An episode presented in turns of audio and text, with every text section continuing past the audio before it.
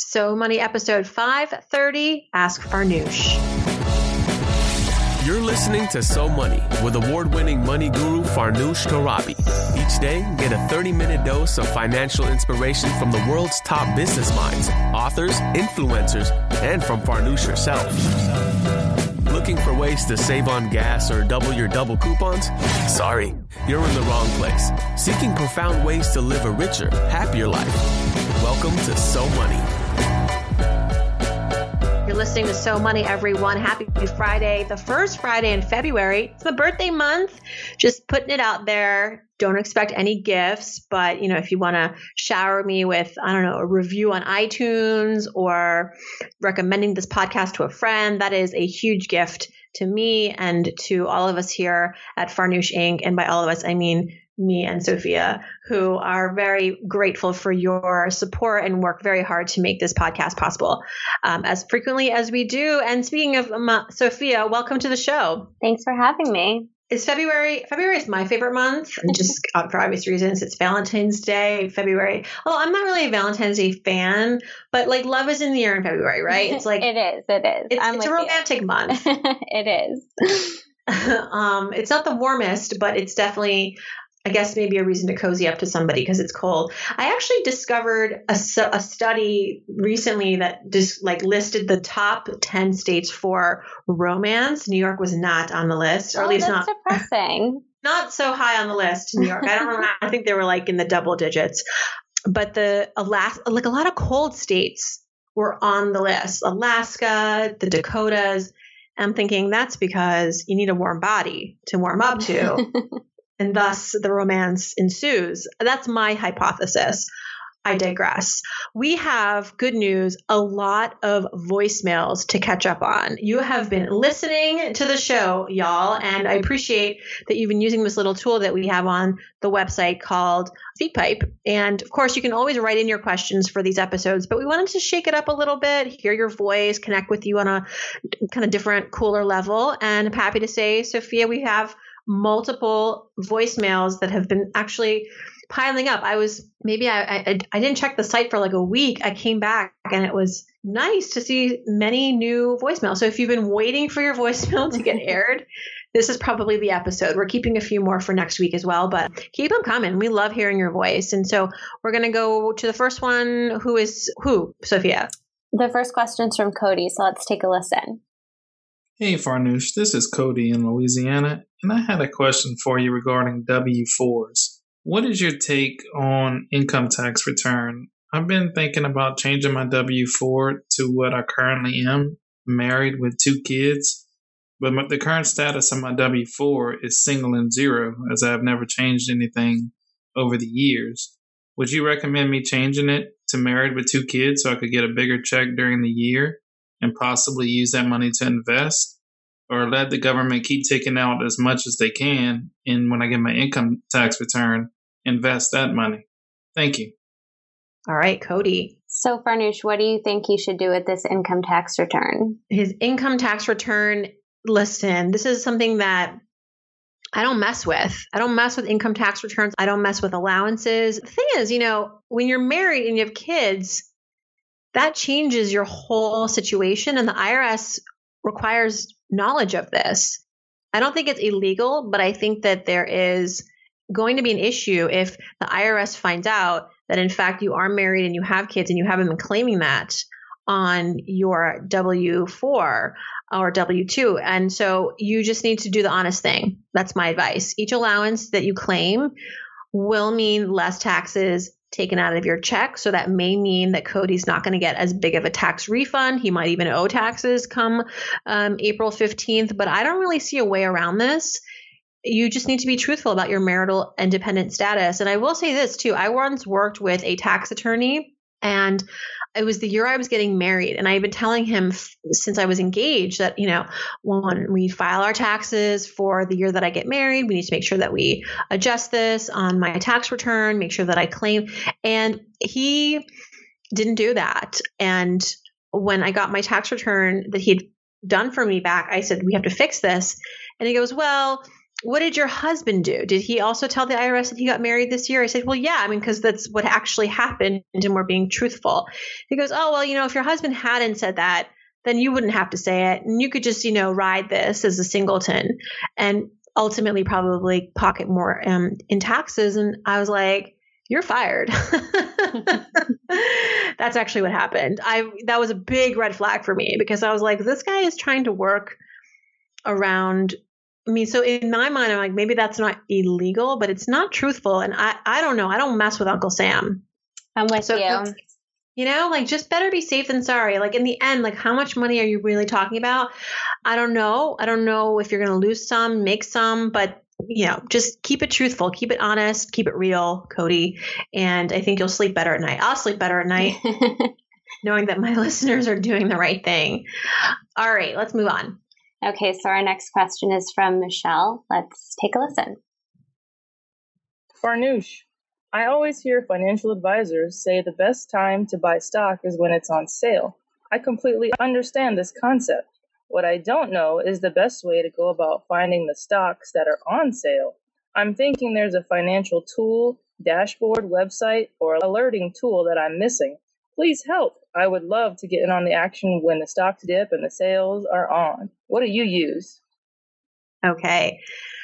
Well, you know, we don't like to talk about investments so much on the show as far as stock picking and trying to time your investments, we like to talk about long term passive indexing, passive investing. And of course, you can't ignore the news. And if you watch CNBC, you're bound to start getting curious about stock movements and pricing and and I worked at thestreet.com with Jim Cramer. And so this is very much a piece of my history as a financial reporter. I also studied finance. So I, I have some you know background on this, but I don't really act on it.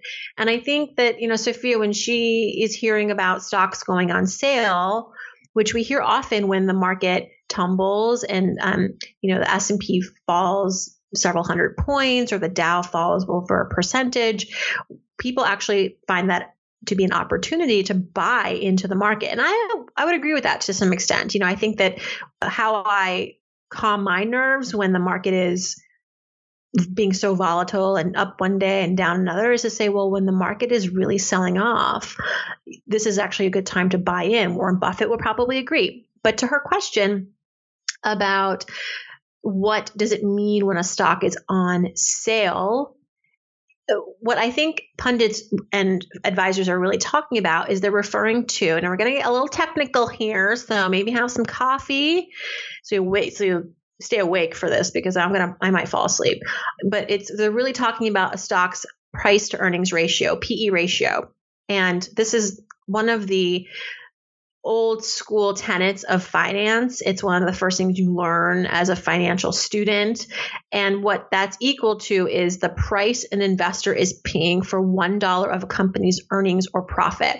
And you calculate it by taking the share price of a stock, dividing it by its earnings per share, and by the way, earnings per share is calculated by earnings divided by total shares outstanding. Again, this is a very common metric in the market to basically value a stock's worth. It's just one metric though. And I would be skeptical of just going by this alone. By the way, are you guys still awake? Are you still awake, Sophia? I am. okay. I'm worried because this is getting into like really technical terrain, which I don't like doing on the show.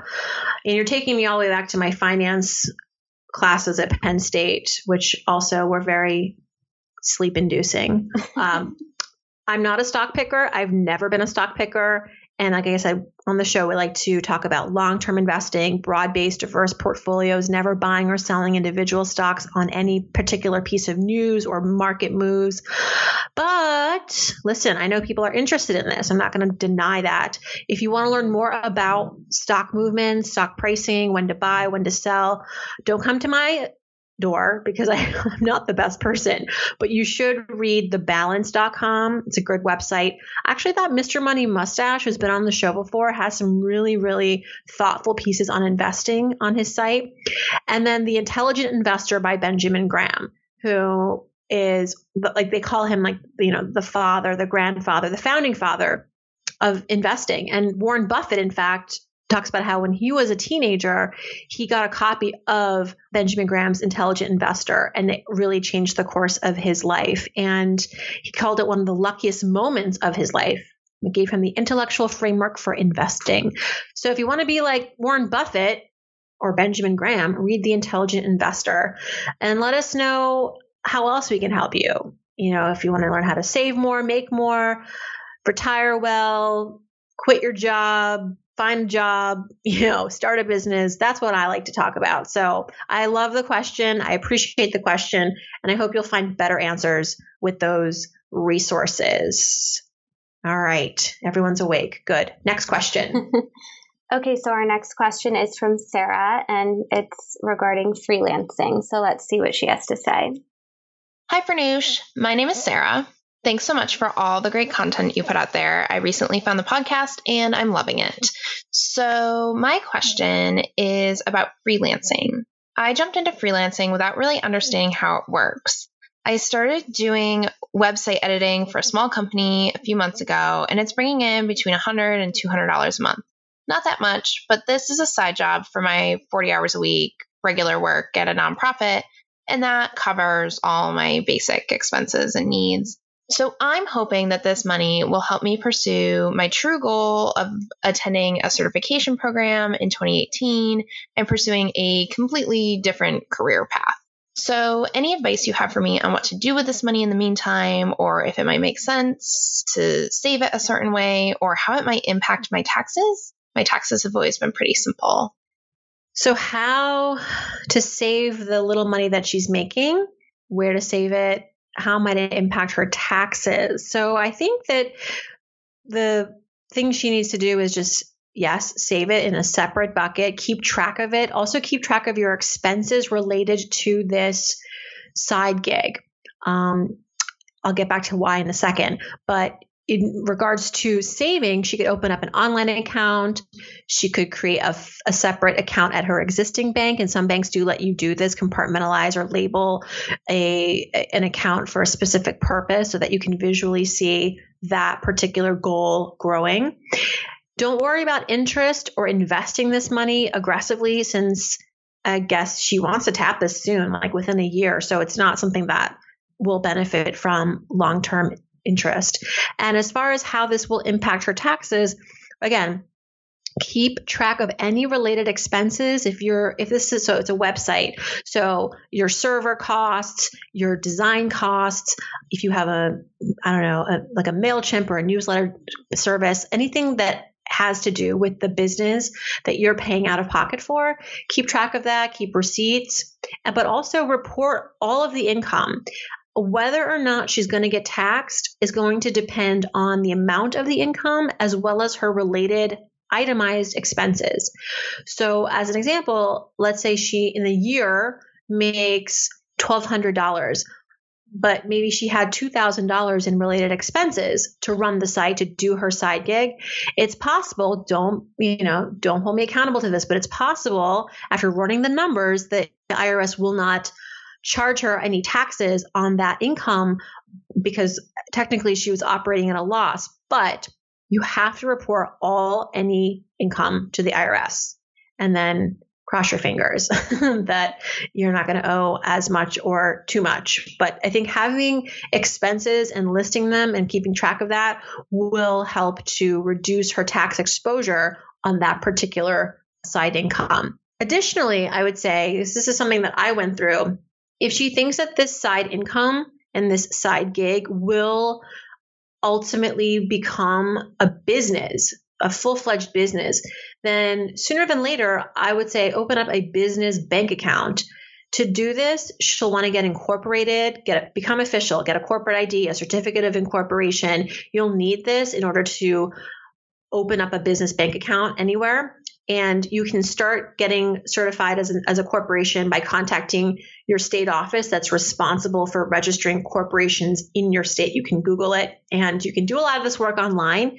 You could work with a tax preparer or rather a tax attorney. It's faster, but it's obviously more money. But if you wanted to do this on a budget, then you can just contact the state office directly. They'll give you the forms, they'll give you the fee schedules.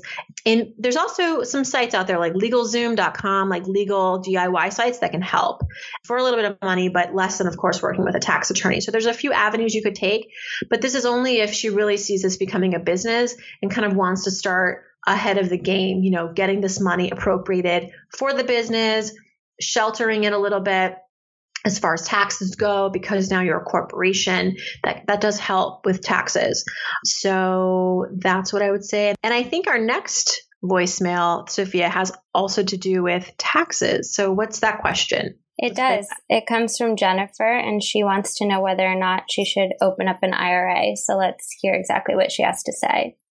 Hi, Farnoosh. My question involves opening an IRA for tax sheltering purposes. My husband and I make roughly $180,000 a year for a family of five. And once I plugged in some of our numbers on TurboTax, there is a possibility we may be owing taxes for the year. So my question to you is, would it make sense to open an IRA to avoid paying taxes to the government? Thanks so much for your help. And I love your podcast. I do think that opening up a traditional IRA could reduce your taxable income. Remember, the contributions to an IRA up to $5,500 this year can be deducted from your taxable income, which ultimately reduces the taxes you'll owe. It could be more money in your pocket come tax time. I think that if you're using TurboTax, Jennifer, you could probably refer to them to help you run that calculation for you to just do that comparison. Yeah, I think that's one of the reasons many people open up IRAs. Obviously, it's a great vehicle to save for retirement, but the tax benefit is also what makes it super attractive. So I would definitely explore that further. All right, thanks for your audio questions. Let's go to some written questions now. We have a question here from Jonathan, which actually isn't a question, it's a follow up. Yeah, so he wanted to let us know that he had the pleasure of having a 15 minute money session with you last year, and he wanted to give you an update. And so he had his 2016 So Money moment. In November, he was promoted. It was his second promotion in two years, and he broke the six figure ceiling by negotiating. So now he's on track to pay off all of his student loans in the next three and a half years instead of 10. He suspects that that will be his So Money moment in 2018. Wow, awesome. Congratulations, Jonathan. Let us know what specific episodes helped you with that. We love to kind of get specific here and figure out like what were the actual things that we said that move the needle. So we can highlight them and we're so happy for you. That's huge. We're so happy that you negotiated. We're so happy that you're prioritizing your student loans. You know cutting down your loan payoff by 60% that's phenomenal. So we are really proud of you. We're happy for you. Keep us always posted and a reminder to all of you if you have wins that you want to share, this is where we can brag about you. So tell us how things are going, not just your questions, but also what you're winning at and how we can learn maybe from your great examples. So congrats, Jonathan. And I think we have time for one more question. Let's let's go to Gabriella. Yeah, so she's in the process of reevaluating her 401k options at work and she has two options. She's wondering should she have her company match up to 50% of her contributions up to a max of $9,000 or should she have 100% of her contributions matched up to 3,000? She's not sure which to choose. So, that's just quick math. Which one will give you the most free money? that's how I would have, I would assess this. So, let's take the first scenario where she contributes a maximum of $9,000 and then her company gives her 50% of that. That's $4,500. In the second scenario, she can contribute up to $3,000. Uh, the, the, the match is more, it's 100%, but she's still only going to get $3,000. So, in my mind, the first option with the 50% match, where she can contribute up to $9,000 is more attractive, but it's assuming that she's actually going to contribute 9,000. That's kind of where it really makes sense. You have to kind of take advantage of this match to the fullest in order to have this be the better deal. And that's how I'd that's how I'd work it out. so cool that she even has these options. I know that some companies are going away with their match, going away with their 401k plans entirely. So, Gabriella, you are in a good spot. And we hope that either whichever way you go, that you at least contribute 10% of your income to retirement every year. And you do this consistently even when you make a make more money get a raise that you just stay the course. And hopefully by the time you're ready to retire you'll look back and be really proud of yourself. And that 10% can include a match. So maybe that only means for you you have to do you know half of that or a little bit more than that. So it's not that much of a burden. All right congrats. And thank you everyone for your voicemails and I hope that we will hear from you more and more as we continue the show this year. Hope your weekend, Sophia, and everyone is so money.